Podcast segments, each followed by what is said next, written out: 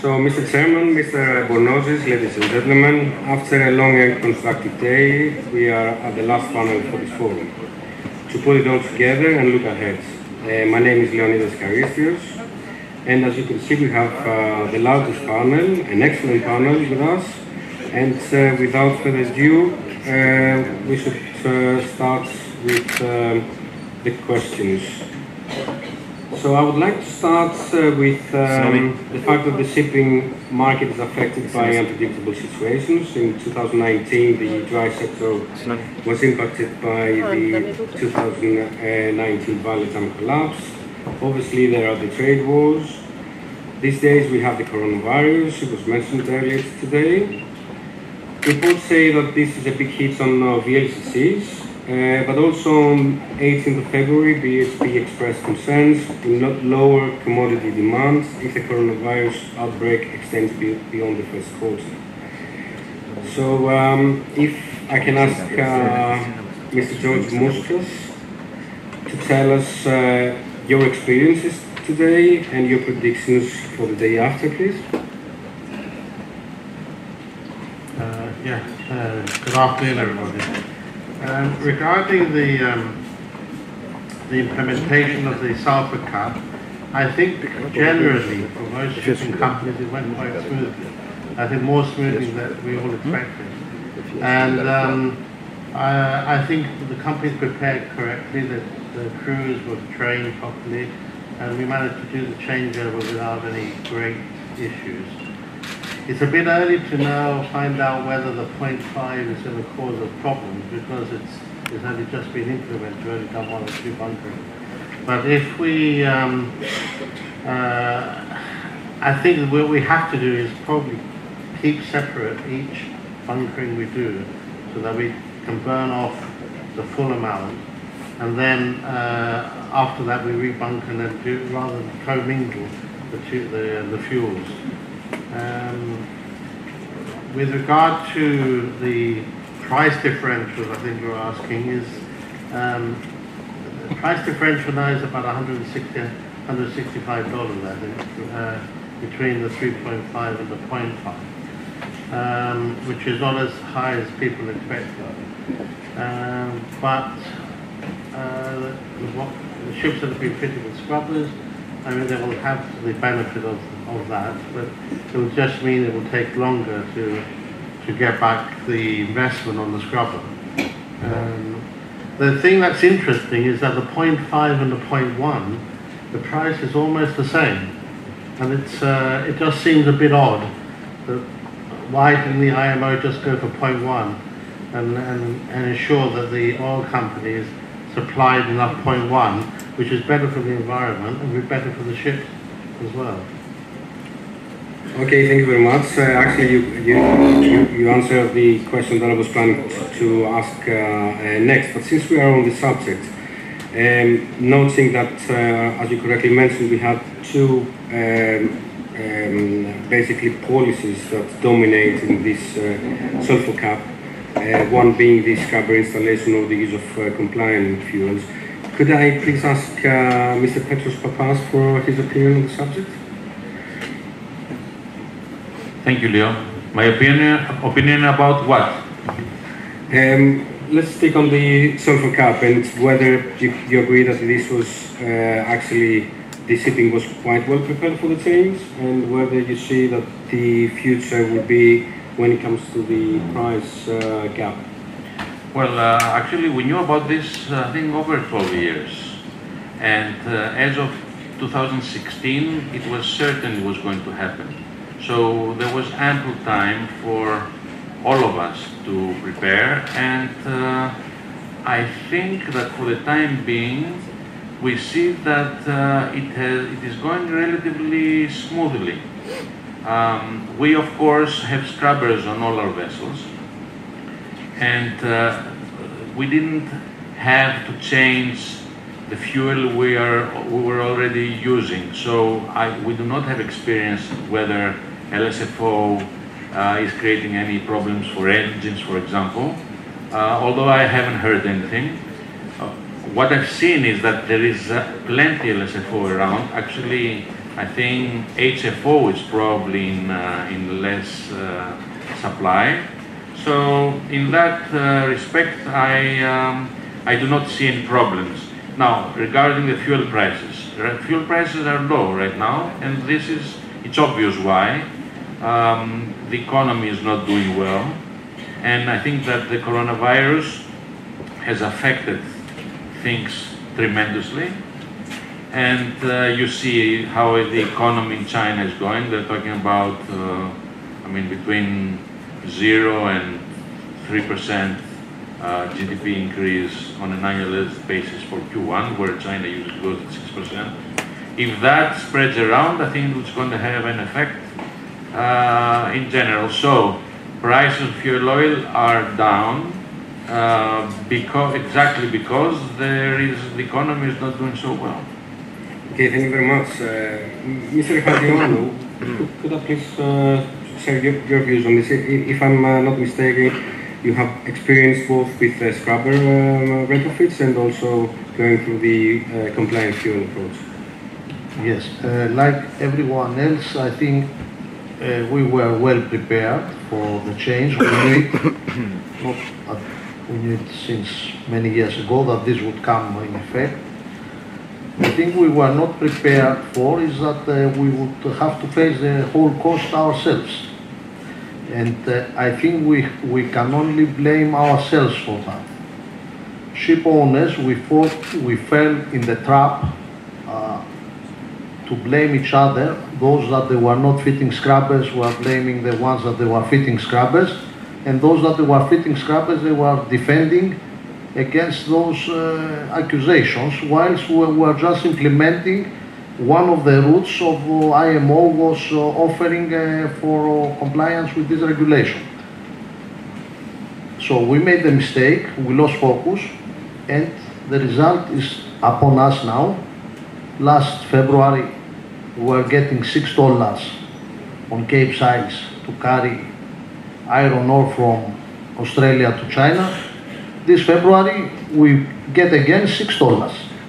The difference is we have to burn $300,000 worth of bunkers, more expensive worth of bunkers, to carry this uh, cargo. So the charters very cleverly pass all this cost to the owners, and this is quite unacceptable. And ship owners, we should wake up, and we should not allow another new regulation to fa- fall on the shoulders of the owners 100%. Of course, it will fall a big portion in the shoulders of the owners, but not 100% like this regulation. Okay, thank you very much. Um, Mr. Rasmussen, yes. I will steal uh, one of your quotes. Pain plus reflection equals progress. So uh, we discussed, oh, thank you, I'm sure you are, and uh, I'm adopting it. Um, and we, we, we discussed uh, at the beginning about some uh, challenges affecting uh, shipping and especially the dry sector. Um, I would like to stick on the coronavirus. This was a hot topic even in the morning session. Um, how do you see where we are now and how do you see um, how the future will be? Well, I, I, think where we are now is it's almost similar for, from a pure day rate perspective.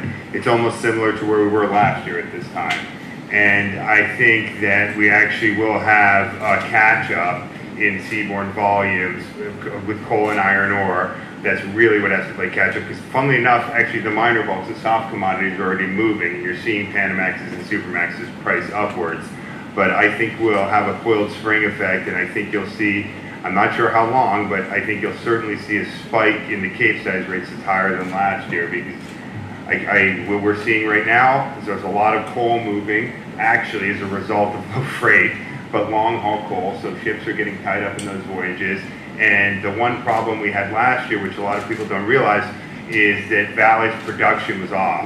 Um, and it never came back. It came. They, they, they had a coiled spring in to use it twice in August, in August of last year, and the Brazilian exports were 38 million tons. After that, you went down to 30 in September, 32 in October, 29 in uh, November, and then 28 in December. So something happened. They broke something. The, the infrastructure didn't work. But now I can tell you Vale's been back in the market. They fixed um, a, a, a, lot of uh, contracts of affreightment for the back end of this year. So I think they think that they have their um, their production in line, and so when this, the the problems from the coronavirus coronavirus um, ease away and the world normalizes, I think you'll see Vale come and ramp up their production, especially with iron ore pricing even $75 a ton. Um, so I think you, you'll see some real fireworks in the, for the big ships. Yeah, okay, excellent. Thank you very much. Uh, obviously, what you mentioned about Vale, uh, I, I take that it a little bit contradicts what BHP was announcing, that probably there will uh, be um, lower commodity demand. So maybe it's not the case. I don't think it's actually yeah. about the demand. I think there's a price for everything, okay. and I think it's about their production, and I think they have a lot of room from the price they, they cost them to produce to where the market is. In fact, iron ore for years has has the largest margin of any other commodity in the world. And so I think they'll produce and they'll be able to make money even if the iron ore price goes down to 50, 60. And we've seen someone's going to buy it, probably the Chinese. And if anything, if there's no demand, you'll have stockpiling at a certain price. Excellent, thank you. Um, Ms. Milana, uh, would you share the same views on this? Or? Uh, yes, I would, but I would like to add on that. Um, the other, the other positive short-term uh, effect that I expect to see is uh, as new stimulus packages out of China.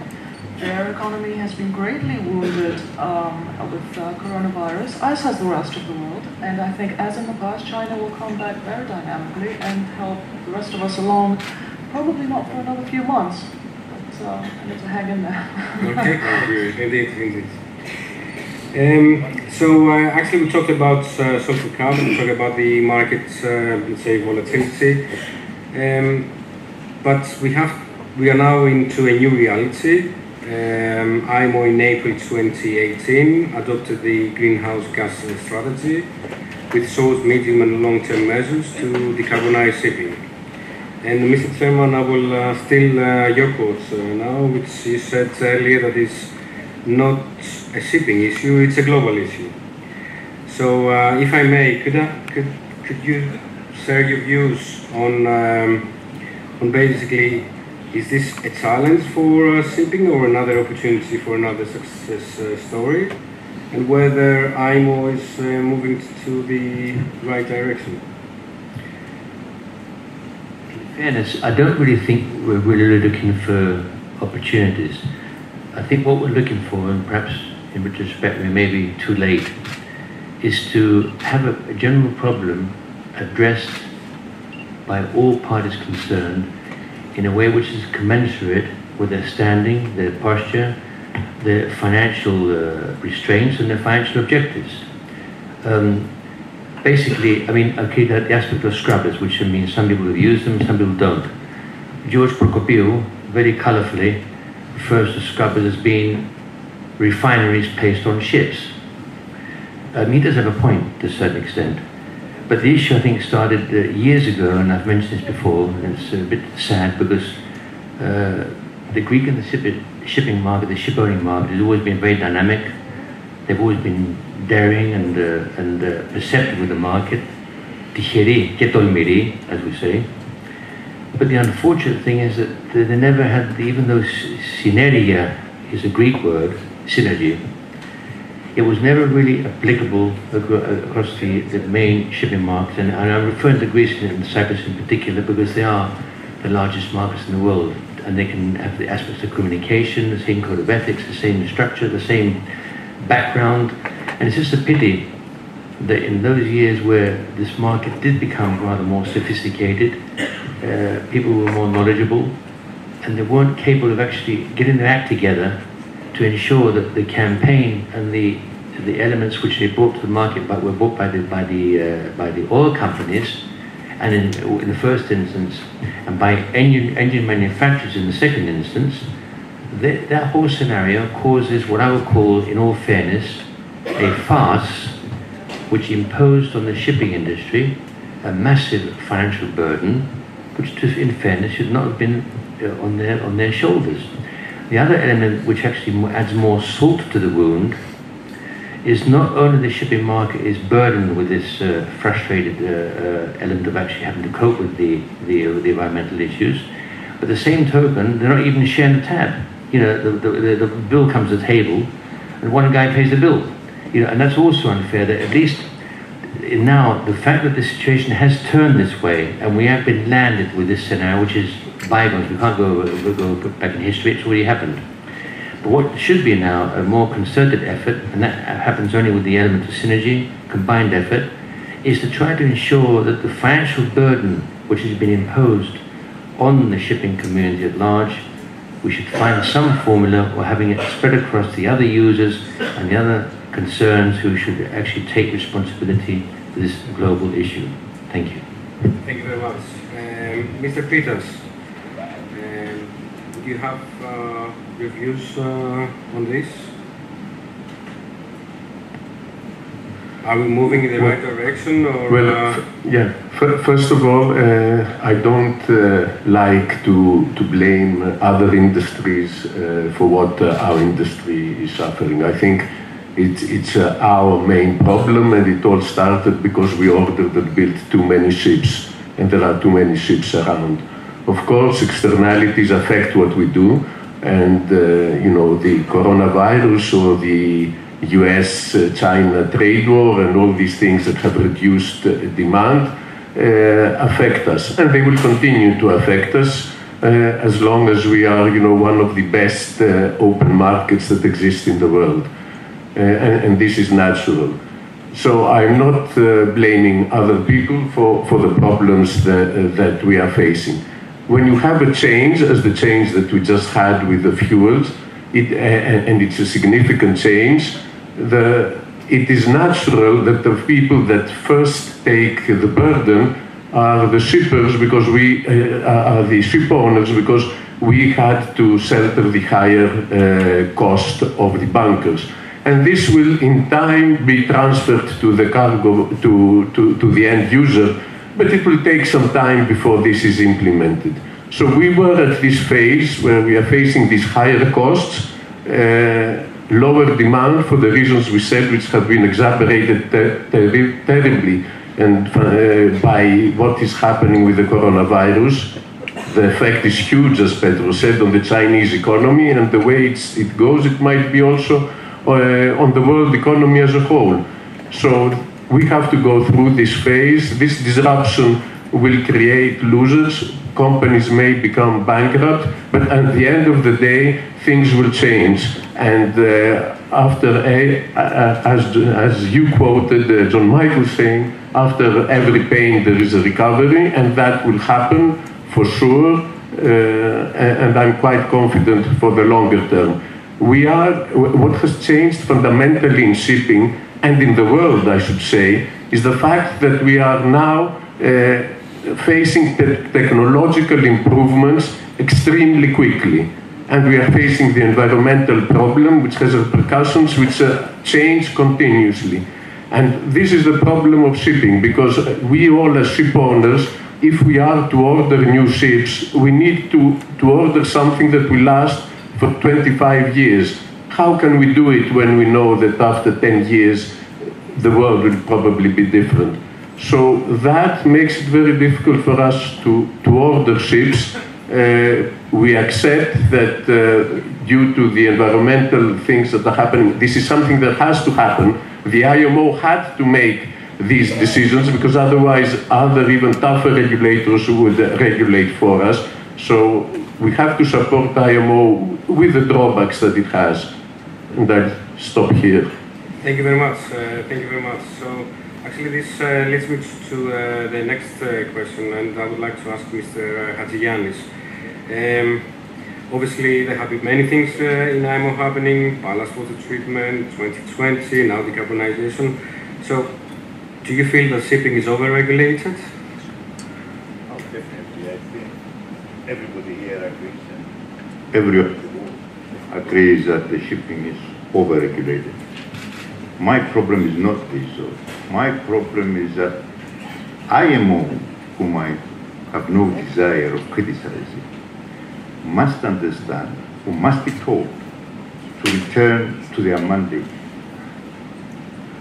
I'm afraid they're dealing with something that, they are not competent at all to deal with. This is a matter of the scientist. It's not a matter of me or any other ship owner or the people who work or direct the IMO. And to make it more simple, when we talk about environment, we must always start from the point, how do we come here? Who is responsible? What went wrong? And how we can correct it? And that's definitely not me and not the IMO. The whole thing started just before 20th century. We had amazing scientists. And we've seen the world changing. They saw so many inventions to the right direction, of course, which improved so much the standards of living that the population tenfold. And not only that, the per capita consumption of energy I went up by thousand times, maybe more. The production of steel and cement for house building, the production of electricity for heating, lighting, air conditioning, the eating habits of the population went through the roof. As a, uh, traveling, the car industry, the aeroplanes, all that unprecedented consumption. And all this was done on fossil energy. Nobody thought at those days a problem of emissions or, or the effects of the greenhouse emissions. The environment is so large with us, it has so much energy in it. It just, we never thought, it's the first time we think about it. And we must give the chance to the scientists to come and solve it. It's a too important issue. It concerns everyone on the planet. And I don't understand this separation, uh, environment friendly and environment enemies. it's, it's too important an issue. So, um, we must employ the best of these minds and incentivize them to come up with a solution. It's a much easier job than creating all these inventions that we're now enjoying. And I say this because, first of all, they know they don't need the imagination. It's there, the problem. They can face it. Secondly, because what I hear is that the entire energy that we all need, the entire planet need over a year, is sent on the planet in two hours by the sun. We know how to convert it already into electricity. What we don't know is how to store it. We're very back, we're very primitive on the, on the batteries. So when you create the electricity, you cannot put it on a ship or in a car and have the same effect of the fossil energy. But how far are we from that? We have the hydrogen, which is ample, is there. We have the technology now to make, separate from the water into uh, hydrogen. Three weeks ago, they announced that they found a way to spend much less energy to produce hydrogen than what the hydrogen can give you back for the first time. What is left, which is equally important, is the storage. Actually, the storage, because it's very highly ex explosive. But once this problem is solved, then the problem is solved. We have the wind, we have the current, we have the waterfalls, we have everything. The planet has given us everything. It's just we never thought about it, and it's the first time that we have the planet emitting double greenhouse, green gas, uh, greenhouse gases than what the natural sinks can absorb through the oceans and the forests.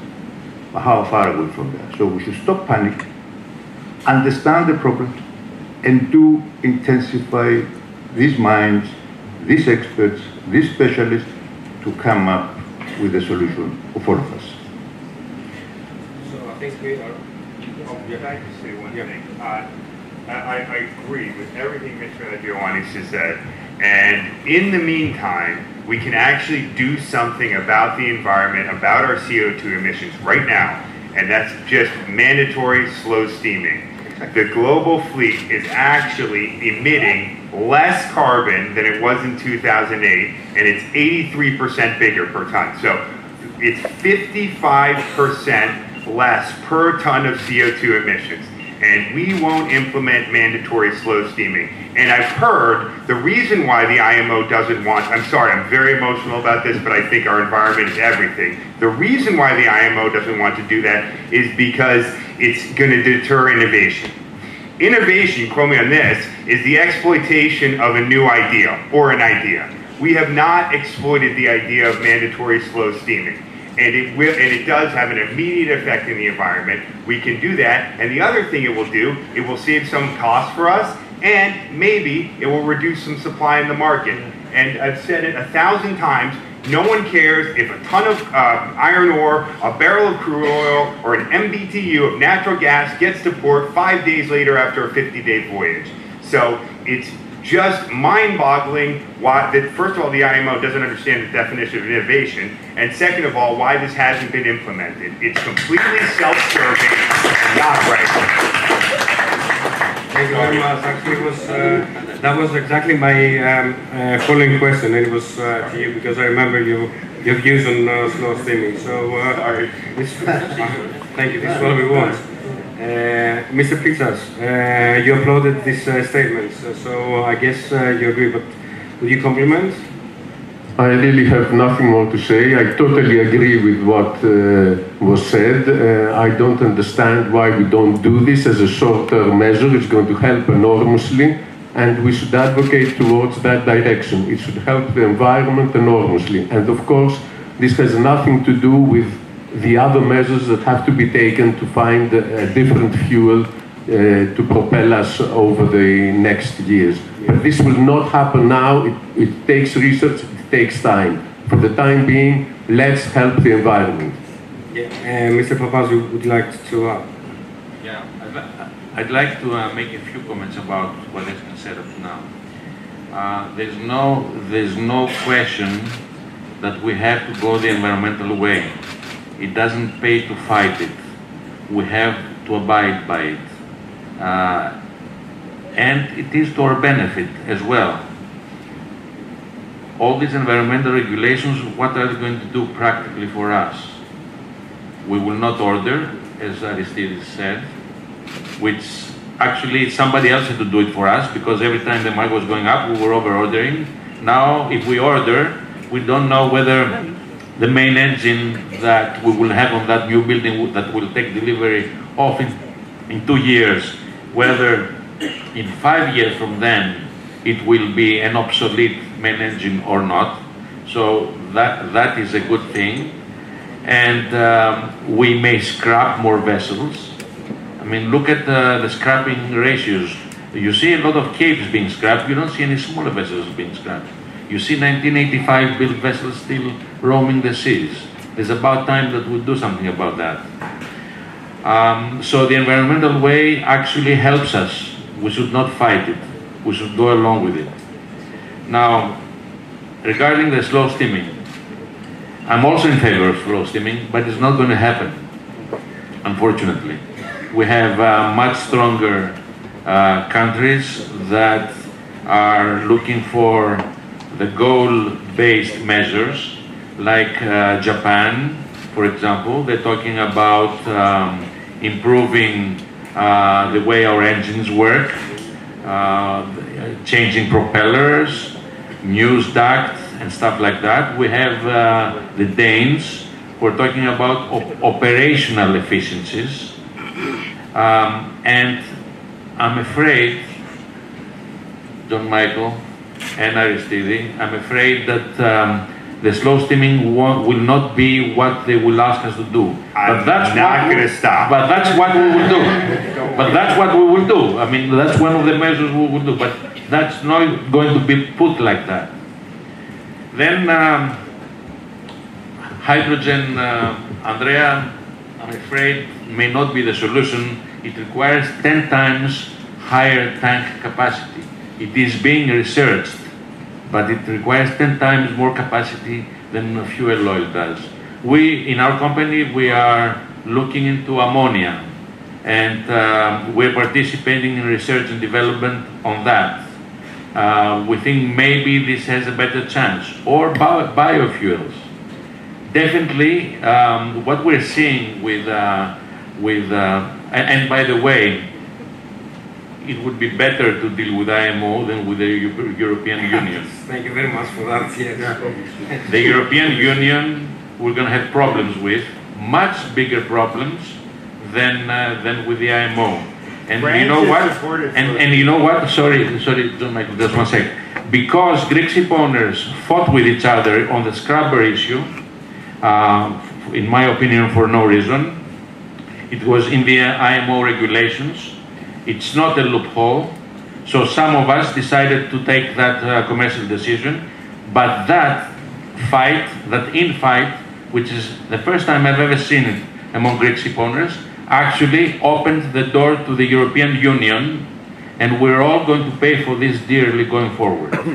I, I actually agree with you, and I think it's it, it- it's we're, we're here to make money, right? And the scrubbers. Oh, know that?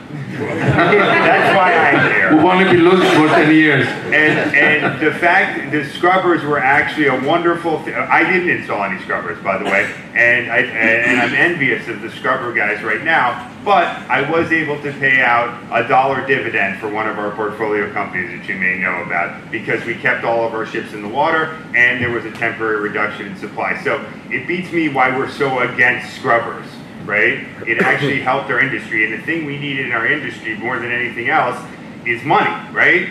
We, we, we've suffered for 10 years. We need, we need to get it from wherever we can. Um, so I think the argument against scrubbers for parochial reasons is, is, is not. And then I will say this, the French have actually, and the Monegasque, are both supporting slow steaming. And, may I add, Petro, I think I, I agree with you that the Japanese and the, and the Danes are taking va- various measures and trying to take that discussion elsewhere. But to my mind, one is not exclusive of the others. We can have both slow steaming and operational measures and improving efficiency. And this is the message that I think we have to try and convey. Yeah, among other things, definitely. I- I've said that we Greeks will definitely slow steam. This is one way to reduce uh, emissions. There's no question about that. But they are not going to be uh, discussing it as they will not term it slow steaming. We will have to do more things than that. Sorry for intervening, but that can be done as a temporary measure to give breathing time to those people who panic and they're trying to implement uh, measures through a crystal ball rather than any supported by any technology. I mean, that thing by 2030 we're going to be down to 50%. On what grounds? On what basis? On what knowledge? On what technology are we going to do this? The only thing which is very positive and very supportive is that nobody will be the sheep Yeah. during that spell, and that would be very supportive of the ship. That's the only good news out of these mysterious targets to please ears. Just to please ears. There is no technology except the slow steaming, which, as we heard, it faces so many difficulties from uh, economic reasons, for profit of some people, not for environmental reasons. We must not forget. Thank you very much. And actually, you have uh, raised uh, too many uh, points at this stage. So actually, my planned questions is only for reference now. um, but but there's two two points that you raised, uh, and I would like to stay a little bit on this. Uh, one is um, you mentioned about the new building and uh, how these new technologies skepticism affects uh, investing on uh, new ships, and that would be a question I would like to ask uh, Mr. Hadjioannou. And another point that has been um, raised about new technologies, and I think it was not actually uh, stated, but um, it is kind of like uh, uh, considered um, the fact that these new technologies and the unknown and the hydrogen and all these kind of things raises the other concern about uh, crew competency, uh, which is a phenomenon that actually becomes uh, global scale, and that will be. Uh, I would like to address this question to Ms. Milona, but but before that, I think uh, our chairman wants to make uh, a, a comment from uh, what has been said. I, I don't want to rub it in, but um, I think the slow steaming effectively will take place, but it will have a different, different terminology because they are, re- they are referring now to reduction of engine on certain ships. There's a correlation between Capesizes and container ships, so there's a bit of a hullabaloo going on, which I think what they're going to effectively do is bring out the principle of slow steam, but use different terminology, different way of addressing it. That's my personal view. So, so um, if I may ask um, about the new building activities uh, for the future and uh, how, I mean, one thing that we noticed is that uh, 2019 has been a slow on uh, new building, and one of the reasons was because many shipping companies were very much occupied with, uh, you know, large retrofit uh, scrubber projects. But they also use the essence of the new technology. Um, do you have any thoughts on that, uh, Mr. Hazion? How do you see the future on uh, new building? in the past years, always I was saying that even if you order, you have to do it responsibly. I did myself more than 50 new buildings over a span of 30 years. It's less than two ships a year. This was the portion, the pro rata portion that our company uh, was allowed, not economically, but ethically, to order in a market because there were times that I could go as well and order 30 ships in one go. We avoid doing that. There were owners, I remember Norwegian owners, uh, foreign owners ordering ships to resell for a million profit back in the 07s, 08s.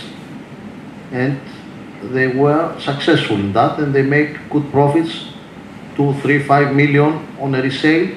But of these ships that are haunting us now for the last 10 years and we cannot make even a million dollar of profit in the last uh, whatever years. So if you want to order, go and order because anyway some people will order because prices are coming down, but order responsibly. Even if you find the money or you have the money, order responsibly. I don't think that it will be a big order bouquet because we don't know what regulations will apply. Is it uh, tier 3, tier 2? What, what else uh, this engine uh, should be complying with it? So the good thing that's happening right now is that the current order book will be delayed, will be delayed with all these things happening in China, and this is one very positive thing that I wanted to mention, in that 2020 was a, a, a heavy year of deliveries, at least for the dry bulk. And uh, I'm pleased to say that uh, uh, the Chinese will be off for at least two months from what it shows. Those ships will push back, but even more it's coming from the manufacture of the equipments of the various uh, parts of the ships. This will be even more delayed, and uh, I don't. I expect that more than maybe 30 or 40 percent of this year's order book will drop in 2021, and this may save our day and may help us for the for the good part of uh, 2020 to be able to turn profitable. So, you know, new buildings we cannot avoid them, but you know we shouldn't have again examples of people going ordering 50 ships or 40 ships in one go. Well, thank you very much. Uh, Mr. Muskasan, I not, I noticed that you, you agreed with uh, Mr. Hazian, but um, do you have uh, something to, to add on this? Um, yes, the uh, basically we, we've got it even even now in this bad market. There is a big order book. I mean, there's in the region of over 80 million tons of dry cargo, um, which is huge, and it doesn't make any sense. But I agree that with the the technology and the emissions and the ca- decarbonization will help because nobody today in the right mind will go and order a ship which you'll take in three years' time, and then five years later, what do you do? Uh, so I think um, I think that hopefully there'll be a period, that, and that maybe in three years or so, where there'll be no ships coming into the market, and then we'll see an increase in the in the freight rates. And I agree with Aristides. So this is all our own doing. This bad market is our own doing. It's nobody else's fault. We can't blame the IMO regulations. You blame the ship owners. So hopefully, you know, this will be a lesson now that we can that will, will force us to to stop the new buildings. Yeah. Yeah, Mr. Chairman, you would like to answer? Can I make a suggestion? What about that we all make a pact in this room, we just don't order any more ships? Mr. Hanziyanis, God bless him, who's the president of the Shipowners Union, who's literally, from what I understand, has never ordered a ship, and I don't think he is short of petty cash. He's got a bit of money in the bank, he's made a bit of money. So I think effectively we can all look at things with more lateral thinking and resolve all problems by staying put and don't order ships in the next few years. I think we should make a pact in here and announce it and finish with it. We've got no more problems. And you'll probably make more money anyway because the market will go up sooner rather than later. I agree.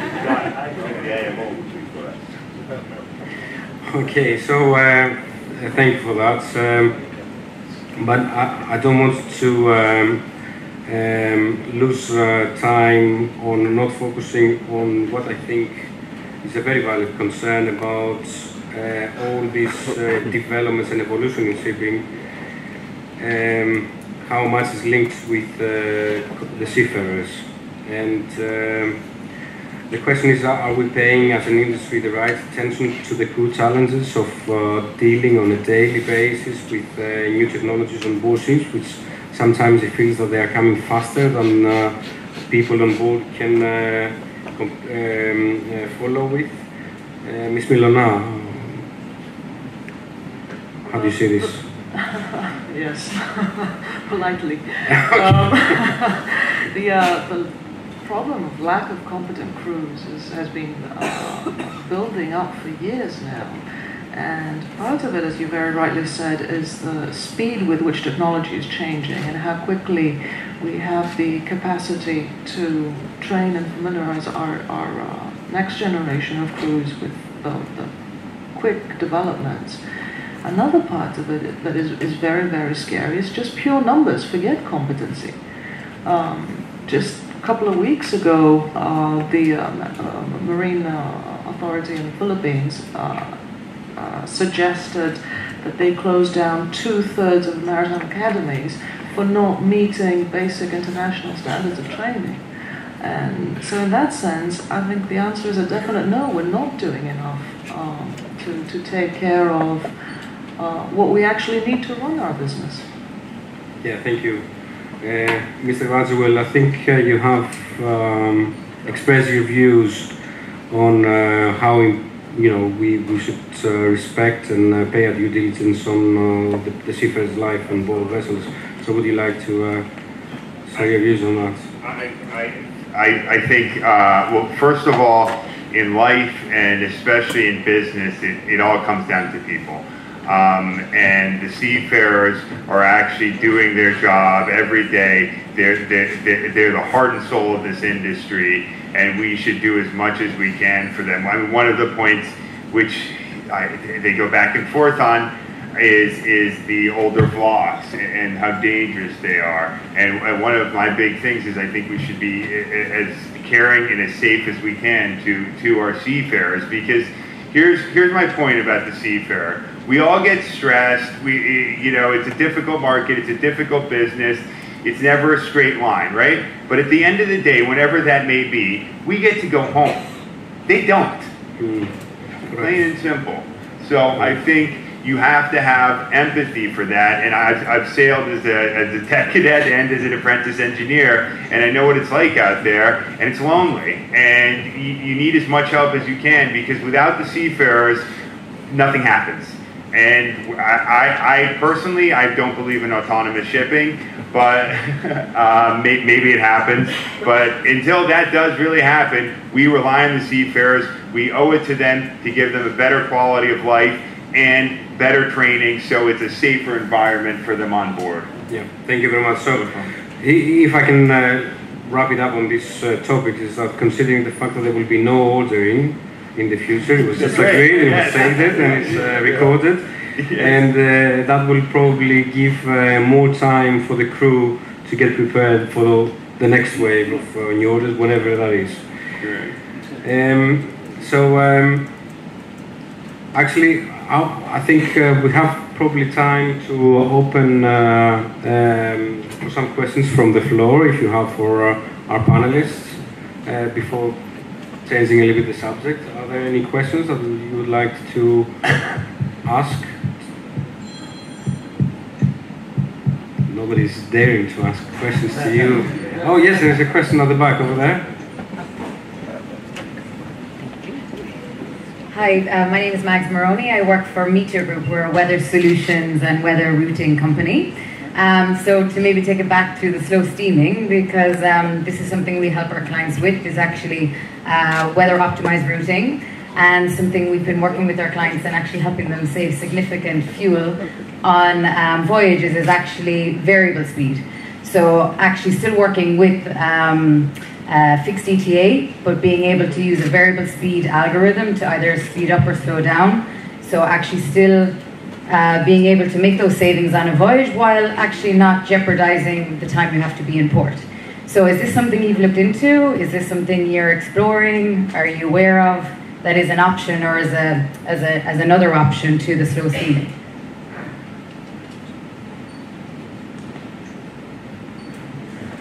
It's, it's uh, something to do in addition with slow steaming, and we are looking at it, and I think most of us over here are talking with uh, all these companies that are providing uh, operational assistance. So definitely uh, we, we are all looking at it. It's uh, an add-on on the slow steaming and all, all the other measures that we're taking. And basically, that's what the Danes are proposing. It's one of the operational measures that are to be taken to, to uh, improve uh, consumption, uh, to lower consumption and improve uh, emissions.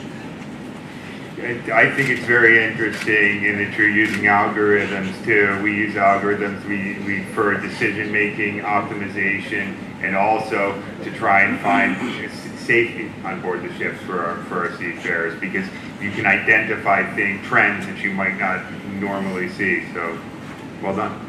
Yeah, so we're not just using algorithms alone because that's important, but we actually have in-house master mariners and route analysts who are all ex-seafarers. So we also think that element is important.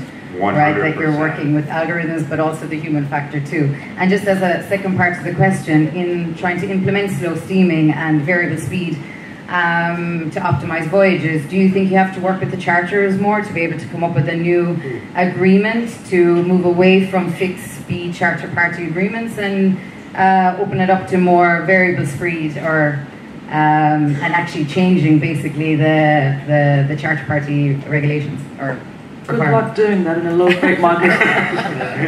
Yeah, well said. I, I, I- I think we, we have to make the charters, we're, we're all first class people, especially on this, uh, at this table. And I think the charters should understand if they want a first class service, they should pay a first class hire. Okay, thank you. Say there are 10 days. If we, if we knew this data, I, I, I agree. It- it? The illogicality of speeding up, burning CO2 to go wait in the queue for 10, 10 days if you're lucky. With the big It's ships, sometimes also- 30, 40, 50 days you're waiting. yeah, burning also fuel. Burning also fuel. there. Correct. Correct. That's not efficient. And I see nobody pushing ports to start working on, on this, which is easy. I agree with you. Just share your data. You have the data. It is the charter that should actually liaise with the ports, not the owner. Correct, yes. And the charter should give us the instruction to slow steam so that we don't wait as many days. And that we, it's good for the environment, it's good for everyone, you know, and for them as well. They'll pay higher economic. Okay. Yeah, I mean, no one's expecting much from the charters, right? Ever. Uh, but it's true. There is a responsibility uh, for them, and you make a good point. There's inefficiencies all over our space, and we're not tackling them right now. We're thinking almost too far in the future when the problems right now are just being kind of swept under the rug because at some point every we'll have this price sunny day. We won't. We have to do something about it. It's another case that they are asking the owners to, to, to solve Correct. and, and, and take everything on their shoulders, Correct. our rather than Correct. all the stakeholders around. And, and, and to go back to some earlier points, the accountability, we're, we're getting upset that the accountability is actually with us because sometimes we actually do have leverage with the charterers. And I say this in the tanker space the entire time. Those of you who own a crude oil tanker know that you do a voyage and you don't get paid until God knows when afterwards, and you've got a you've got a big burn there. And every time the market goes up, it is a time to renegotiate with the charterers about those payment terms. What do we do? We're all too rich at that point. Oh no no, we don't want to do anything because we're, we're we're so wonderful and rich. And then when it goes back down and we need them, they're not going to do anything for us. We start complaining again. So the accountability is with us. I, I agree. Okay, thank you very much. Uh, yes, we will take one more question uh, over there.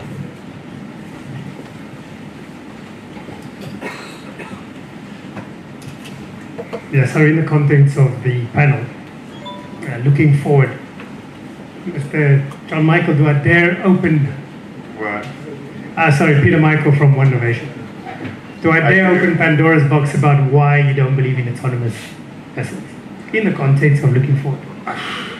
I, I, I think that uh, why why I don't believe in them because I think there should be a human element, especially when you're at sea. I think you could you're able to predict weather and trends and stuff like that, but the sea is the sea and Mother Nature's Mother Nature. And for me, there's a lot of unpredictability there, and so I don't think there's any infallible way to to navigate the ocean. You need some human touch and common sense.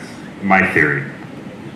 Uh, John Michael, uh, autonomous vessels would be much more expensive.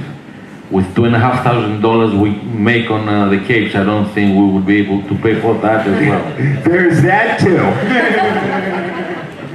And, and Mr. Peters, would you like to add? But they will come, but it's at least, uh, I would think, 15, 20, 30 years uh, away still. They will come one day, but it's too, too far. You're right, but well, 20, 30 years is, is far away, but Actually, the way, the way the world, especially the third world, is, is progressing, it will never come. And who want to cut a job of a thousand dollar seaman or two thousand dollar seaman and spend twice as much on automations? I think, uh, I, th- I think, I The think with, was uh, that it's human too. with uh, this uh, autonomous uh, uh, parenthesis here, um, I wonder how uh, uh, access to capital on an autonomous ship, um, you know, um, uh, banks and other lenders uh, will feel about at the moment. But uh, because we, we, we, you know, we spent after lunch a lot about uh, hearing, uh, um, you know, access to uh, capital and different providers and obviously, this is not my field of expertise, but the way I understand it, the main source of capital for ship owner are international banks with, I would say, lower pricing but stricter requirements. We had obviously had from the Cyprus and Greek banks with offering more flex- flexibility. Uh, we have leasing um, uh, way of uh, getting access to finance, uh, mostly provided by China. We had it this last week in the Athens Capital Forum alternative capital providers, and of course own funds. Um, considering all this, how do you foresee the future in accessing finance for shipping from your perspective? And I would like to ask first Mr. Peters on this. I think that uh, capital is always found when there is a, a good idea behind it. Uh, I've heard it many, many times during my 20 years uh, running a shipping company that we will run out of money to invest. But always the money comes from somewhere. It might not be the traditional uh, West European banks, it might be the Chinese leasing, it might be alternative financiers, it might be uh, stock markets in Asia at some point. I don't know, but for good deals, I think that money can be found.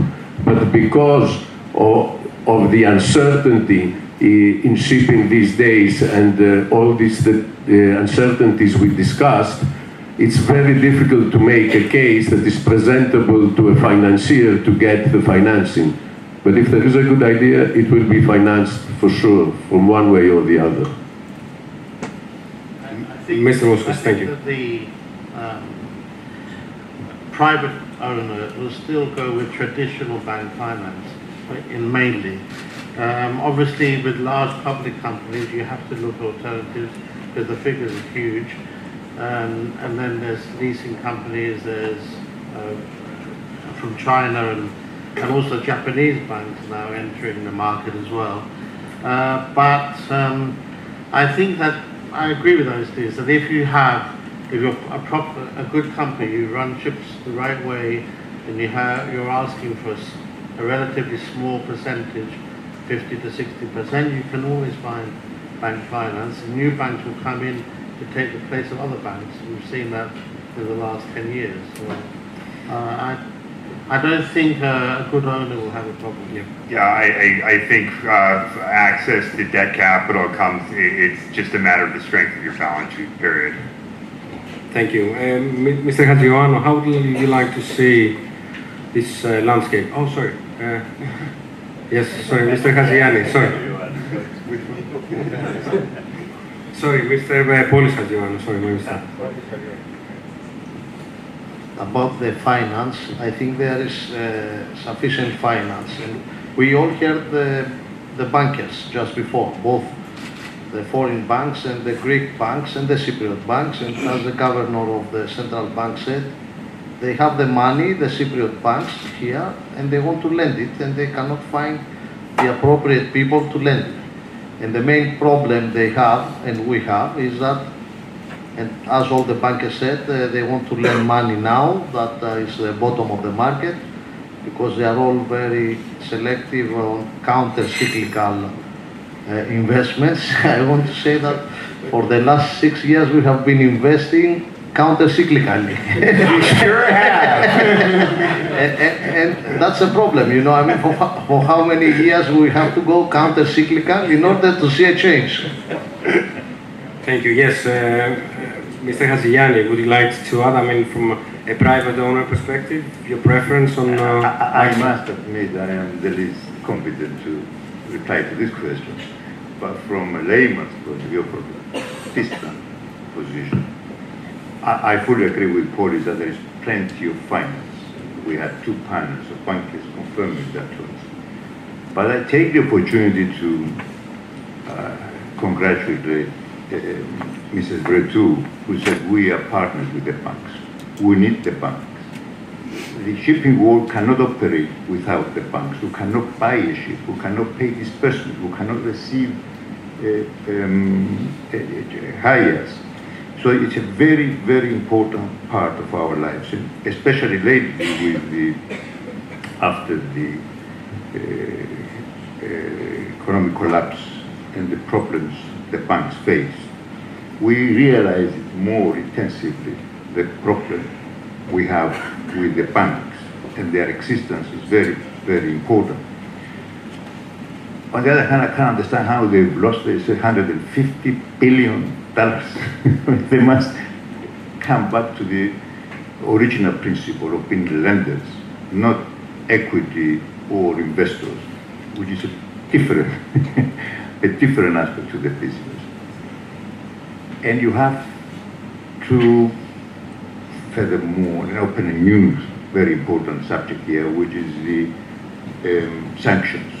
Now, we think the question to the Cypriot bankers was very, very uh, good, teacher, but it didn't get an answer. so, so I will put it to all the bankers in the in the room. It is a fact of life that the European banks are acting as uh, strictly on the uh, uh, sanctions as the American banks or the American Nexus banks, which is not understandable. And they work against the European regulation, regulators too, because Europe took the, exactly the opposite position. It, it even threatened with measures and penalties the banks that do not comply with the European um, sanctions and rather follow the American sanctions. And lately I was involved heavily on a problem like this. And I went to Europe and I saw, I was happy here, Mrs. Komsiska, who is the head there. Um, the three head states, England, Germany, and France, they have agreed already on a project called, uh, what is it called? The INSTEX, by which they cut out the banks with transactions on sanction area countries for non-sanction cargoes. There is a huge difference. It's a different thing. A sanction country and a sanction trade. The sanction trade is for everybody. It's like, for instance, the oil for Iran, or certain trades with Venezuela, which applies to the entire world. And it's a sanction that only applies rest, only to the American companies. For some funny reason, all the European banks, or most many European banks, put a blank. So the Americans got very annoyed with the uh, European Union for in, introducing INSTEX. INSTEX, it's a, a, a, a, scheme by which you you trade with Iran, you get paid from France or Germany or, or England. And if you export from Iran, you get paid from the Iranian uh, uh, banks. So the Americans got very confused and very uh, upset. They said, why you do this? We allow you to trade in euros. And the European Union said, hey, but you are threatening the banks. and the banks are not carrying out our instructions. And that's actually Peter's question to the Cypriot banks. This question should go to all of you. Why you are becoming more Catholic than the Pope of Rome? so I don't know who is the banker who dares to ask the question. I think we have a volunteer here at the front, uh,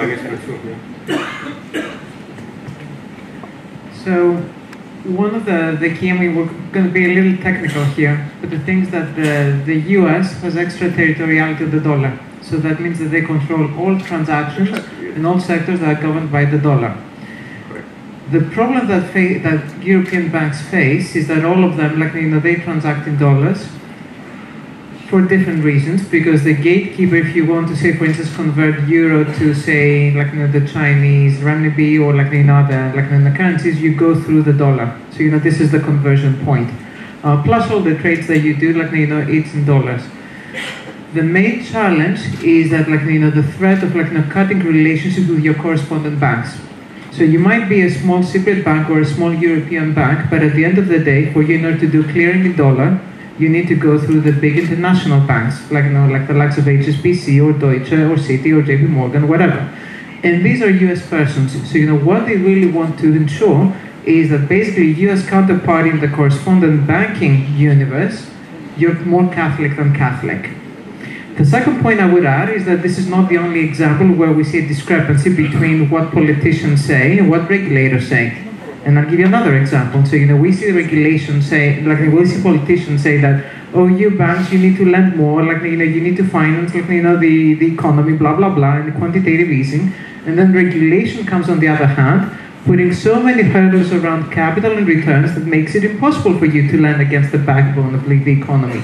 So I think this is like a very acute problem that we banks face, that we need to please too many masters out there.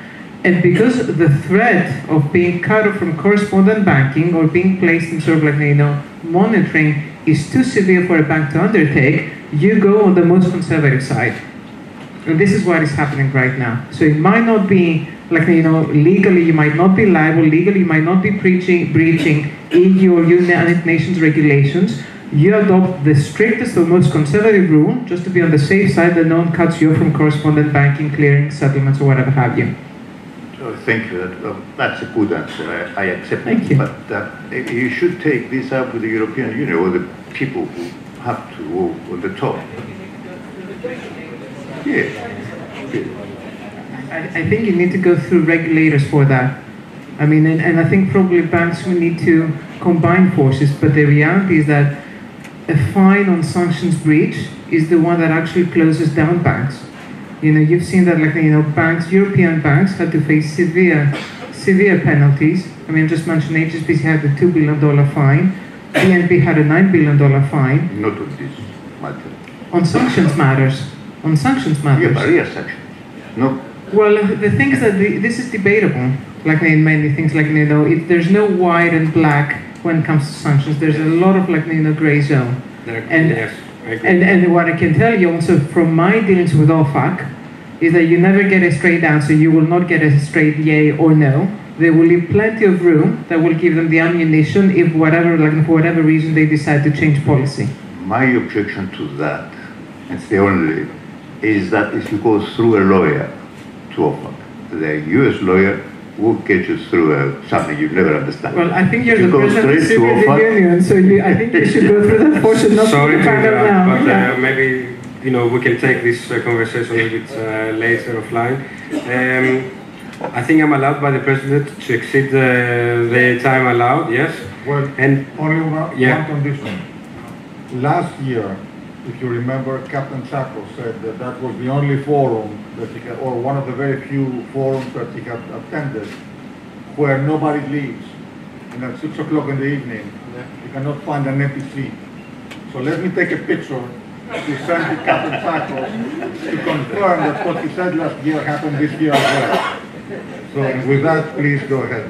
Okay, thank you very much. Uh, I mean, that would be the excellent closing remark. But since we are in Cyprus and I'm coming from uh, Piraeus to join this uh, wonderful event, and I promise that I will go uh, back to the office with some kind of business opportunity. Um, and since we are in Cyprus and we hear a lot, and I don't know, I will to ask that question, because we hear a lot about Cyprus and um, the LNG that is uh, found and the projects, and uh, if uh, all goes as planned, we, we will see Cyprus in a few years become a, a, a very important LNG hub. Um, so I would like to ask um, if you see this as an opportunity to diversify your operations, moving into uh, the gas sector in the near future, or even considering the LNG as fuel, LNG fueled uh, vessels becoming, uh, let's say, more imminent into your future plans. Um, Ms. Milona, would you have uh, comments on this? How you were supporting these uh, developments we see in Cyprus for LNG? Well, although we seem to forget that LNG is actually a fossil fuel, it's still very much in the forefront of, uh, of the future, not just for Cyprus, but worldwide and for, for green energy. So yes, I do expect to see um, uh, a lot more investment on the island, uh, both uh, from, from within and, and internationally. Um, how far that can be extended, that well, that depends on a lot of geopolitical parameters, of course, and it, will, it remains to be seen. Uh, but I think there's, there's uh, a lot to be done here still. Thank you very much. And uh, Mr. Hajioannou, would you have uh, a view on this? Or Look, I mean, the LNG in uh, Cyprus is a, is a prospect, a good prospect. Of course, we, we don't know what the price of the LNG will be, and it's very low at the moment, so I don't think it, it uh, makes uh, big sense at the moment, but you never know how the world will change. And of course, we don't know how much of it Cyprus will get in the end, because we have neighbors Yes. who want some of it. Mr. Pittas, yes.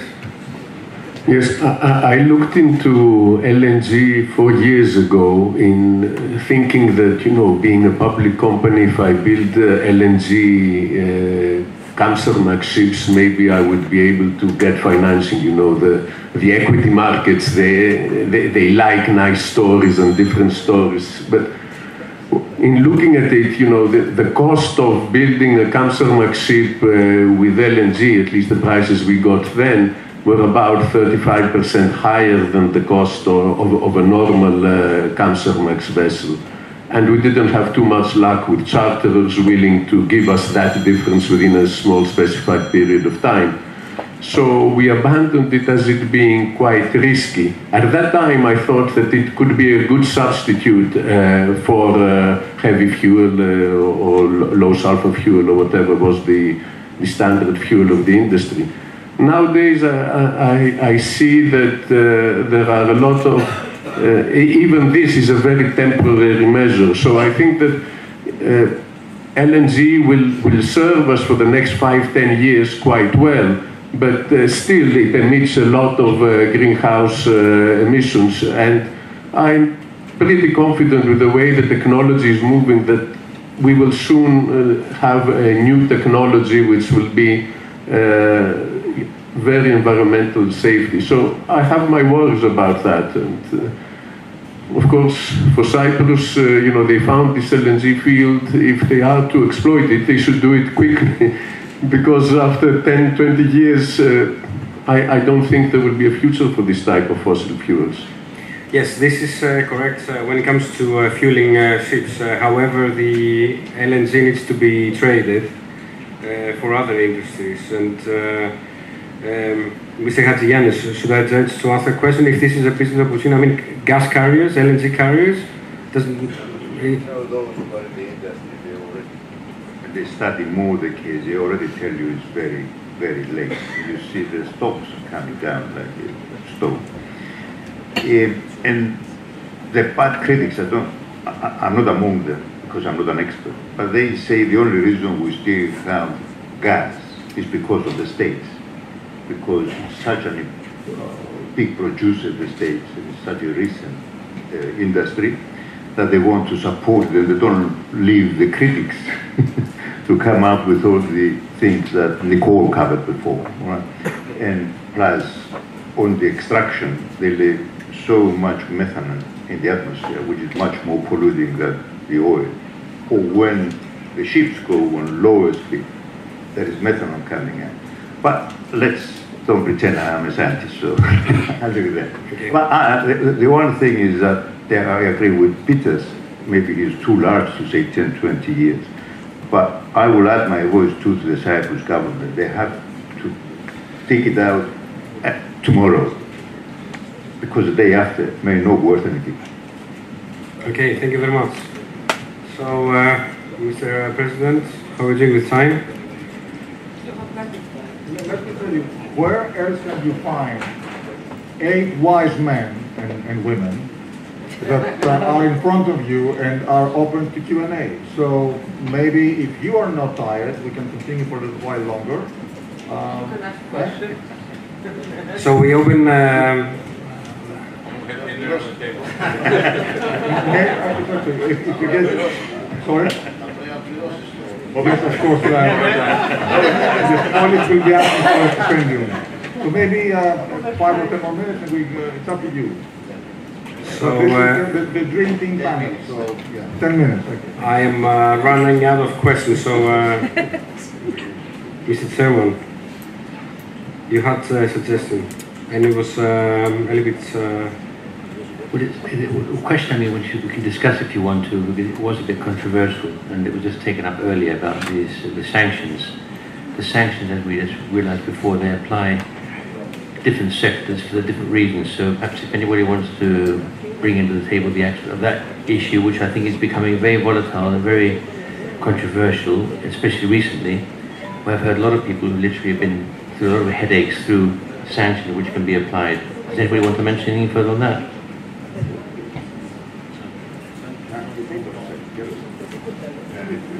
Transferring money, basically. I mean, you can get penalised for being in the wrong place at the wrong time, whether it be Venezuela. We've got a few friends of ours who've been involved in Venezuela, and there are a few unpleasantries there. So does anybody want to discuss that at all? Or elevate or? I'm not sure I understood the question. I, am not sure I understood the question. Can you repeat the question? The question is that uh, the aspect of sanctions, uh, it's now becoming much more predominant in the everyday business, and I would have thought maybe if to voice an opinion about how we can prevent it, or how we can voice an opinion to see how we can handle it in future for things which have happened to owners. Well, certainly is, a, the pressure from uh, President uh, Trump is increasing tremendously. It, it's if you deal a bit with Iran, you, with Iran, you know they already took the country to pieces. They have no money left. It's amazing the damage they caused there. And now he's focusing. Last night there was a, uh, an envy interview, and he stepped up all the pressure. He warned of new measures that would um, crack down Venezuela too. They say that they allow, because the Venezuelans owed a lot of money to Russia, there was an agreement with Russians to let them carry on uh, taking their oil to uh, repay their loans. Now the first movement is on uh, uh, um, um, the Russian company last week, uh, Rosneft, measures of Rosneft. It, it signaled the end of that era. So I, I think we're going to see a lot tougher sanctions. And, and, I don't like it. It's the first time in history that we have only the Americans and we have the rest of the world separating, and this is what is creating all the problems with the banking system. I, I, don't like it when they don't cooperate with, at least with the Europeans, the Americans on, on the sanctions issue. Okay, thank you very much. Uh, yes, thank you. Yes, Mr. Gogarakis. Uh, I would like, this is a unique opportunity actually to find so many great minds and businessmen uh, all together, like uh, Mr. Bornozis uh, mentioned. Uh, so I'm tempted to ask a hot potato question. Uh, we hear a lot about new technologies, uh, alternative fuels, a lot of uh, new ideas. We know that in shipping, typically it is the owners who pay the bill, like it happened in 2020. Do we have any ideas, any suggestion who will pay the ferryman, who will bear the bill of all these new technologies? Any ideas, any suggestions maybe? Thank you. Who is this uh, question addressed to, Mr. Gogarakis? I, I think the answer is, is in front of you. We pay for all of this.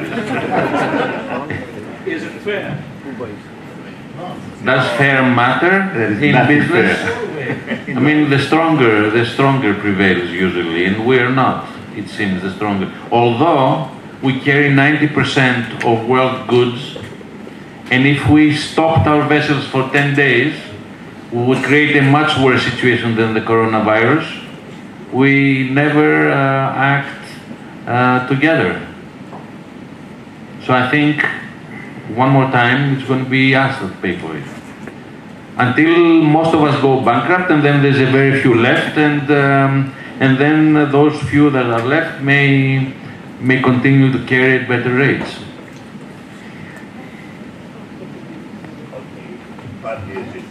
Partly not to leave this atmosphere, this dramatic atmosphere pending.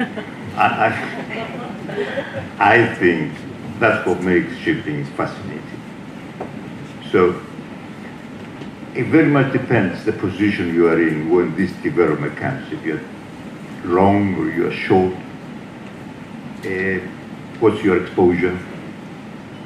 There is not a simple answer to that when will this new technology comes, not, not these small technologies that we see now, but the new ship, the ship of the, of the future, it can mean that it can destroy every ship on the planet, make it obsolete.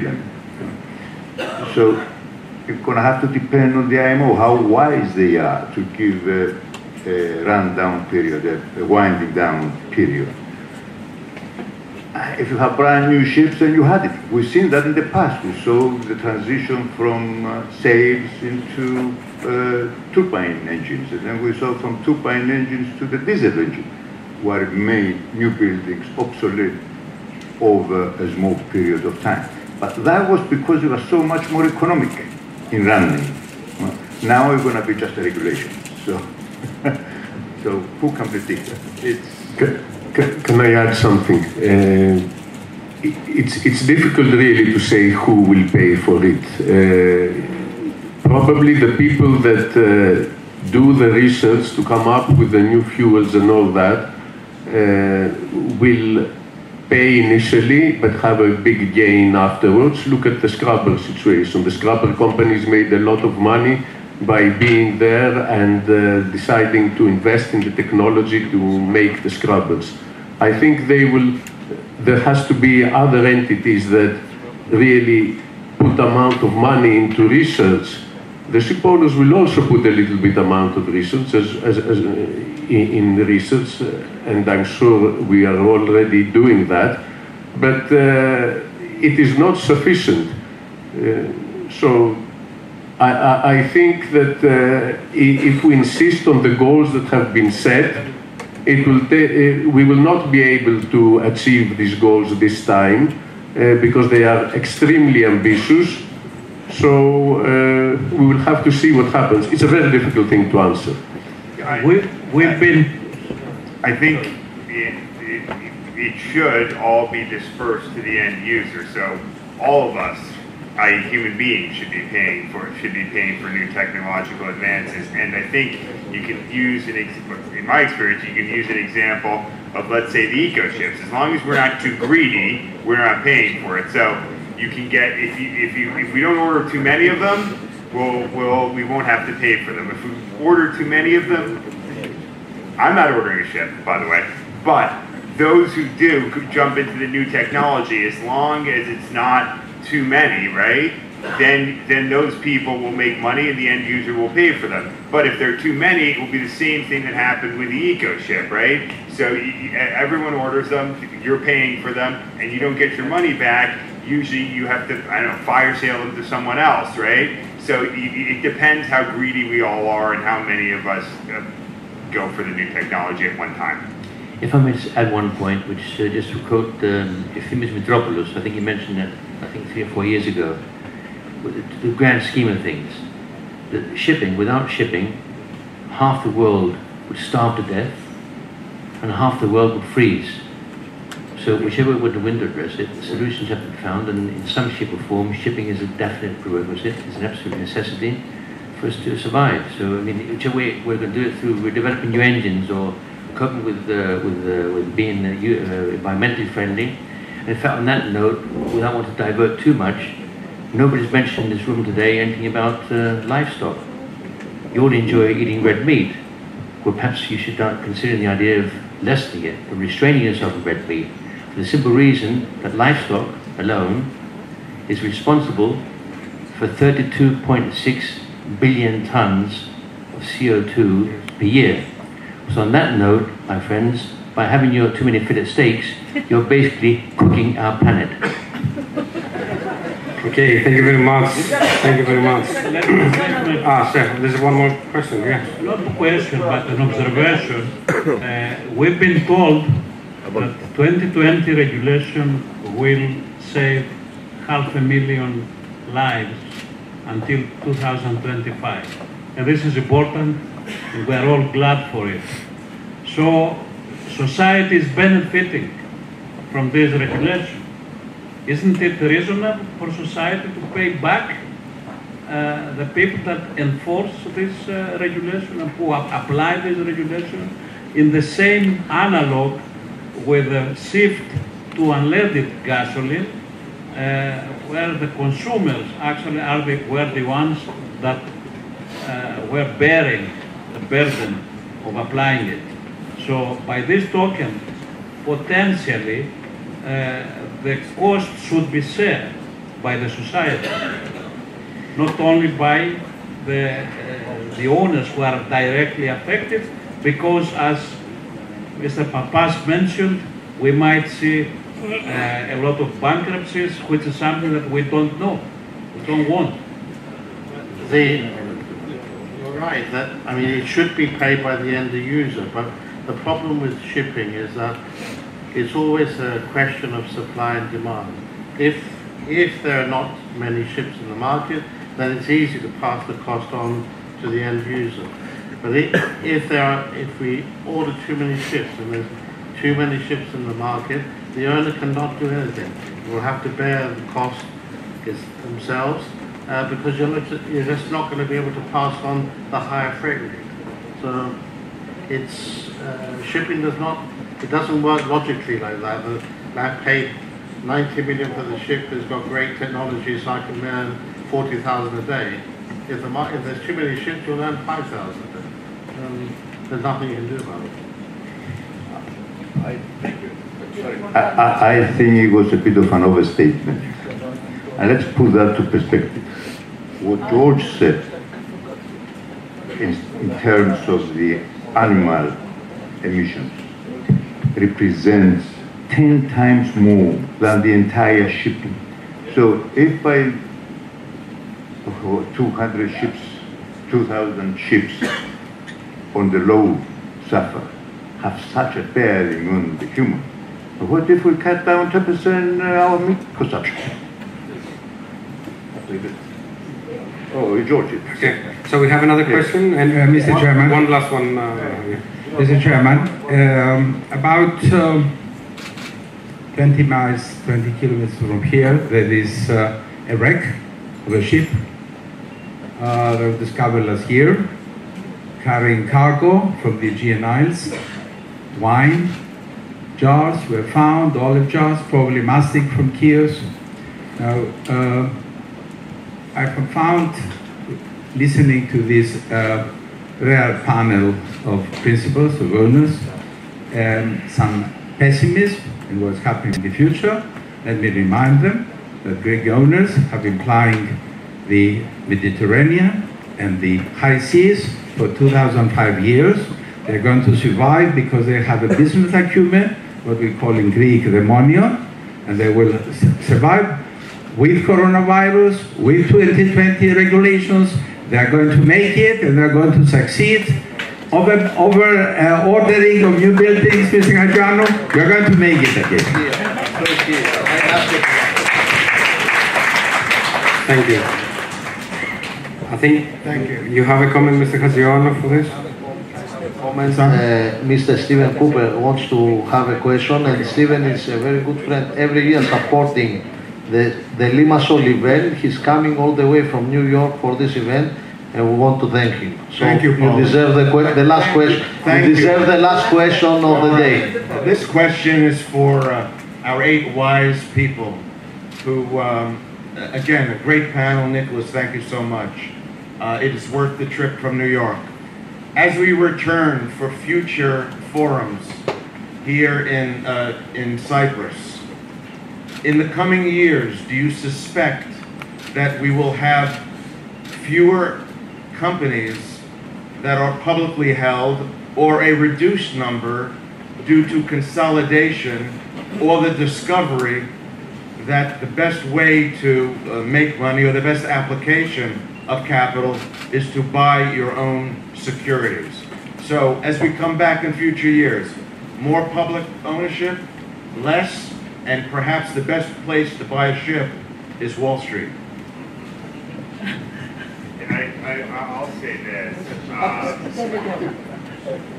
I, first of all, if Petros has his way, there's only going to be one shortly. But um, what the, I think that, there's a price for everything. Sometimes this, uh, the paper is cheaper than the steel, but one principle that I that I've had that my grandfather John Karras told me: there's no better investment than a cheap ship. Mr. Pittas or Mr. Pappas? Yes, I, I think that in the US capital markets we have about uh, enough shipping companies right now. The market is not such a big market to be able to have too many listed entities, so I don't think we will see a big rise in the number of, of listed entities. Now, if there will be a small decline, they might, but I don't think there will be something spectacular happening there. Of course, you're right, our equity is extremely cheaply right now and probably a better investment than any cheap ship that we can buy. Uh, and I'm sure Petros and Polys agree with that because they're both listed as well. Uh, but it's a fact. Um, and of course, there will be in other stock exchanges in the Far East. I do anticipate that we will see listings there uh, and and more companies listed uh, in, in the next decade, as you say. I think the other thing we have to do, um, if, if, if we do want to keep this, is, is, is we, we've got, we've, we've got to return capital. We can't be afraid to pay big dividends. We've got, we've got to really time the swings correctly, and we've got to treat our investors correctly too. There's a lot of scar tissue for the past couple years. So be it. For me, the only way to really get pricing back into the equity markets is by doing the right thing, returning capital to your shareholders when the time's right. John Michael, what about consolidation? Do you see that as something which is a, a practical consideration and a way to properly value many of these entities which are selling below book value? Yeah, uh, I'm not sure if consolidation does the trick, um, because you, you put two things together. If maybe you get some more investor, maybe you get some more investors when you get over a certain level. But I think the problem is no one's made any money, and people have to make money. And once they make money, they'll like us. Paying a dividend is a good way to start. I, I, I, I'm a big shareholder, so. Thank you. Okay, thank you very much. Is, uh, Mr. Papa, sorry. I I think, I think that um, some, some of the smaller listed companies or perhaps their, their shareholders may be tired of uh, continuously losing money and always hoping for the next year. So I think that potentially such companies may look to consolidate with other companies in the sector. And the only reason to consolidate really is not economies of scale. If you have 50 or 60 vessels, you have enough economies of scale, and at some point you may even get diseconomies. Uh, I think the main, uh, the main reason would be that a potentially bigger company would attract more interest from, uh, uh, from shareholders and other investors. But, but that's about it. I think we may see some in the future, but Thank you. Yes, I Always. Yes, I think the best is, uh, the best policy is if you are private, you stay private. If you are public, you stay public. You cannot change your mind every year according to the market. The thing is, if you are public, you have to keep the right values, the values you have on your private company, to keep them in the public company. This makes a difference. Also, public company, up until two years ago, I think half of Greek market wanted to go public. Now they don't want because there are no money, but you should not change your your policy. You made a decision, it's not for the short term, it's for the long term, whatever that be. If the market is good for the private owners, it will be good for the public owner. So we have to keep there, but we have to keep, there are very few companies that stayed in the stock markets, are those that kept the right values. And you have a few of those here today. Thank you. Thank you. I think that's uh, an excellent uh, remark. And if I add a small technicality, I think it's quite challenging to uh, see consolidation between a public and a private, or uh, normally it's more or less We public that- with public. That's exactly what we do at CTM. Okay, all right, then I was wrong. Yes. And actually, we have um, ships tra- trading with Pet- Petros, and I have ships together in the, in the same pool, private and public. Okay, excellent. So, um, if that's okay, then uh, I think what we had on this about one and a half hour now. Obviously, the IMO 2020 went uh, quite well. Definitely, there will be no contracting, especially from this uh, panel for new buildings. Uh, we also heard that IMO is better than uh, other regulators. Um, looking at my agenda, we see that there is finance if there is a serious uh, project but I would like to um, stay on a couple of comments that research is uh, necessary. Supply and demand is ruling the game, but we.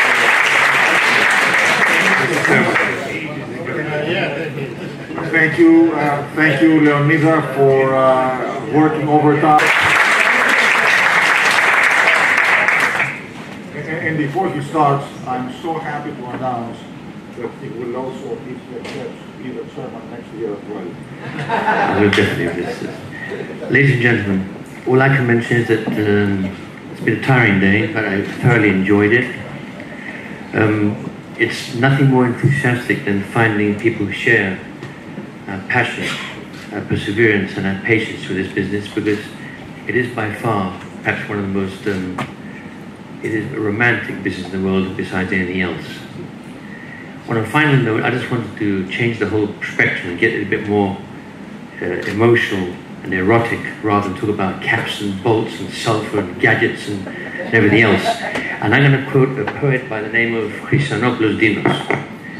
Dinos Christianopoulos is uh, an elderly guy in Thessalonica and he used to share the music of Vasilis Tsitsanis. As you probably know, my wife is, my wife's uh, granddad is Vasilis Tsitsanis. And Christianopoulos, who I've, as my usual bit of spare time I find, I read a bit of poetry every now and again. I just want to share this with you because we're all concerned with the sea. Our heart is in the sea, our life is in the sea, we live from the sea, and our merogamato is in the sea. And he mentioned the following. Η θάλασσα είναι σαν τον έρωτα. Χίλιοι την χαίρονται και ένας την πληρώνει. Thank you very much.